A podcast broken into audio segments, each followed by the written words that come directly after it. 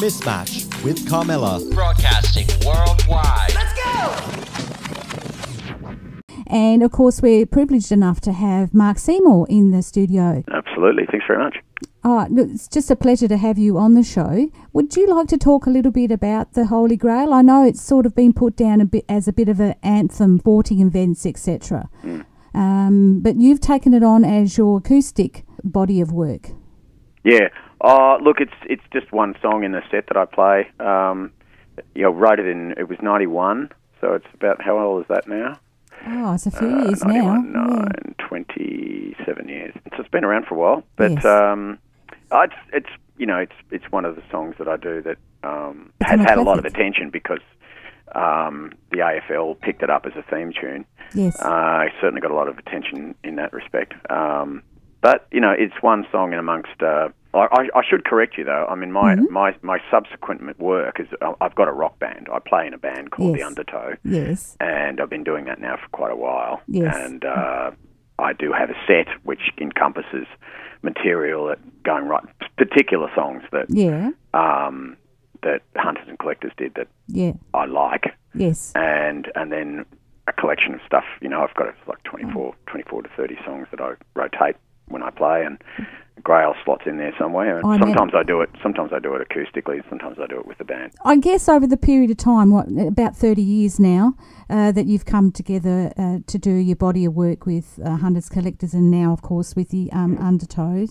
Um, is there a preference to what you like to play? Oh, look, it's just a bit of a movable feast, really. I mean, I always like to. Uh, I'm always writing songs, so there's always new material that I'm kind of interested in. It sort of stays slightly ahead of ahead of the game. But uh, my favourite material, look, it just it changes all the time, really. Yeah. I mean, the good thing about this this particular tour is that I'm playing such a broad selection of material, and um, the show's really kind of emotion has a lot of emotional range. So um, I'm discovering things about songs that um, that I haven't played for a long time, and Right. have, you know, revive them, and and then there are songs that are quite new that um, that I've sort of reinvented as well. I mean, the, the the thing is, the band got together and we basically did this session in towards the end of last year and recorded the album over three days, Wow. And we went really kind of went really hard for three days. Like Yeah. I wrote out a set list and we treated it, you know, pretty much like okay, what if what, how would we do this? We were playing in front of an audience, and Yes. a lot of the material we knew really well, um, but some of the stuff we were a little less sure of. But Yeah. Now that I'm in the thick of the tour itself, it's um, lots of things are happening on stage that are surprising me, and you know that's I suppose what's so exciting about live music. I would say. Well, that's the other thing, you know. Um, I do enjoy myself personally to go and see live music. I think that's when you get the true essence of any band or artist. Um, and it gives you an opportunity to see another side of a song that you probably heard that you've got on a recording, and then you see someone play it live and they just play it sometimes so much differently. Yeah, yeah, that's right. Yeah, and yeah. it's a pleasure to hear um, people, uh, you know, people do that. Now, I went on to uh, um, AMRAP, which is, you know, the Australian Music Radio Airplay project, and I Oh, yeah. managed to pick up quite a bit of your um, own body of work of songs through there. Um, now, I'm not sure. Is um, I was going to play a track called "Cry in the Rain." Is Oh, that- yeah. is- Yeah, and that uh, I was playing just before you um, you came on air.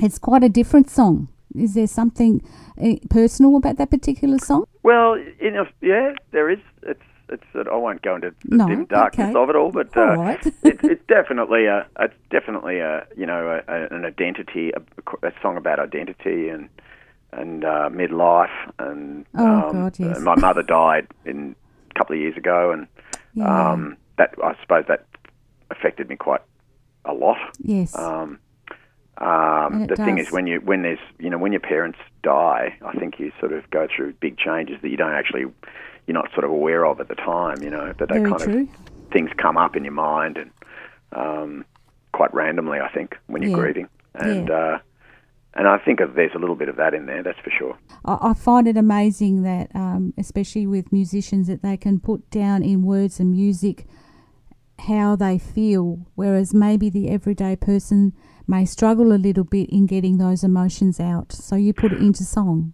Look, to be honest, I think it's really important that one useful thing that songwriting does, you know, you, and you to get to try to be as good at it as you can because it has the it has the capacity to sh- enable you to share emotion, share your humanity with other people, and I think that's what audiences and people who come to see, listen to music are- are looking for. You know, they're looking for some kind of shared experience, and Yes. um, I'm always really mindful of that. I think when I'm writing, like you know, I, there's a lot of stuff I write that never sees the light of day because I just think it's rubbish. You know, Aw. and part of the reason I do is I think that way is because I listen to back to a song and go, is this going to work with people? Yes. Are they going to be able to? Are people going to be able to hear or understand what this is about? Yes. And is it going to? Are they going to be able to relate to it? And I, I, I just think those questions are really important. You know. It is very important. And um, uh, uh, talking about different events that are coming up in in uh, in your life in the touring, you get another birthday coming up soon. Oh, I do. Yeah. Yeah. so we all all Mid-tour. Get, uh, mid yeah, that's right. So you'll be able to celebrate while you're maybe uh, um, at an event or Oh, on they way. come and go. I, I, tend, I tend to be a bit kind of quiet about it. Quiet about it. Well, I did a little bit of research and not a whole lot, you know, but I thought I might just ask about that. Initially, when I went and checked out, uh, you were going to be here with James Reyne. I then came across that the fact that you were going to be here before then. And um, is it nice to tour with uh, someone like James?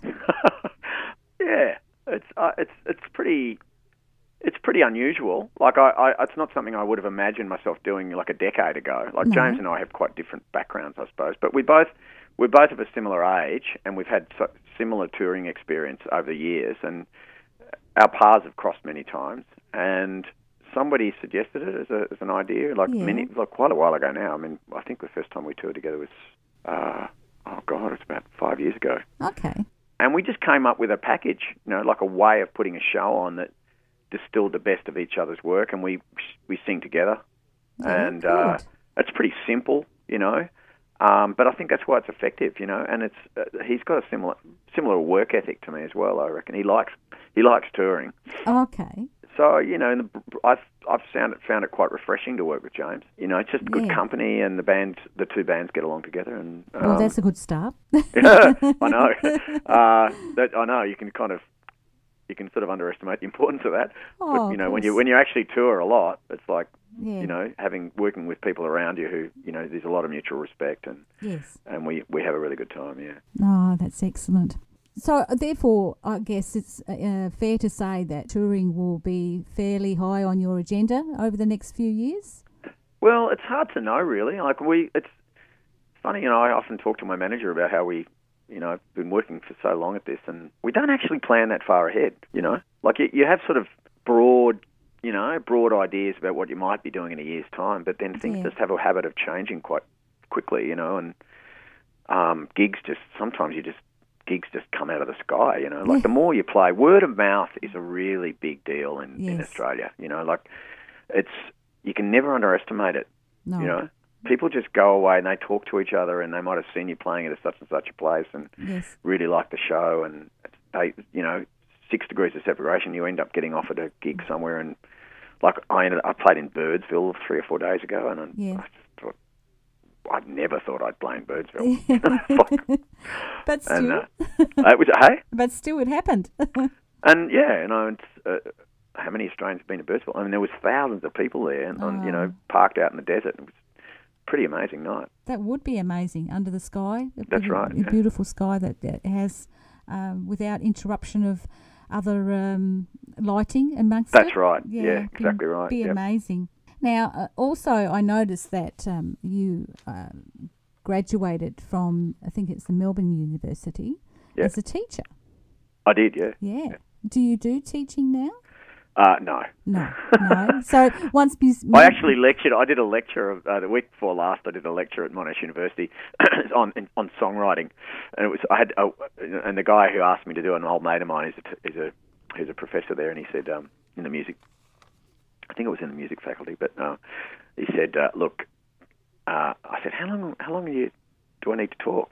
oh, I don't know, an hour, an hour and a half. And I thought, an hour and a half talking about songwriting. How do you do that? Oh, you know, easy. so I, I had a crack at it, but I, I came at it from a really, it was an interesting process, even just to realise just where my head uh, was with it all. But yeah, um, these are kids, you know, like 21, 22 year old kids, and Yeah. I'm not quite sure whether I really made made any sense to them. But uh, teaching is, uh, I did teach for a little while, yeah, but I just realised very quickly that wasn't what it's you just something. Well, put it this way, I just thought the idea of doing it and not being emotionally committed yeah. Oh, yes. you wouldn't want to do that job. It's it's incredibly hard. I mean, Yeah. it's secondary school teaching Yes. is in the public system. It's really hard work. Yeah. Uh, all m- most of my family, my sisters, my mother and father were both all teachers, Right. Okay. uh, and so we've got that in our background. But Yeah. um, I, I just think it's like it's it's really underpaid yes. Oh, uh, for sure. and it's really undervalued. And uh, you know, there's a real there's a real problem. I think the education system's got enormous problems. I mean, it's become heavily politicised by um, Yeah. the current government, Yes. and uh, it's really unfortunate. And you know, it's it's a great concern for me. I think education is, is an incredibly important part of everyone's upbringing. Well. Um, so, but that said, you know, I I realised, you know, at a very early stage that There's a lot of commitment. the only way I was going to be able to do this is if I was completely emotionally committed to it, and, Mm. Yeah. I, and I just knew that I wasn't. So that's why I didn't do it. Well, that's all right, but I thought I'd ask because it's just interesting. Like, I always think to myself, are you musicians all the time or do you day job? You know, that's what I was getting into. I thought No, maybe. no, it's it's full time. It's there's lots lots to do. Believe me. yeah, I c for sure there would be. But I just wanted to thank you for Oh, coming on here. Cool. Thanks very much. Thank you.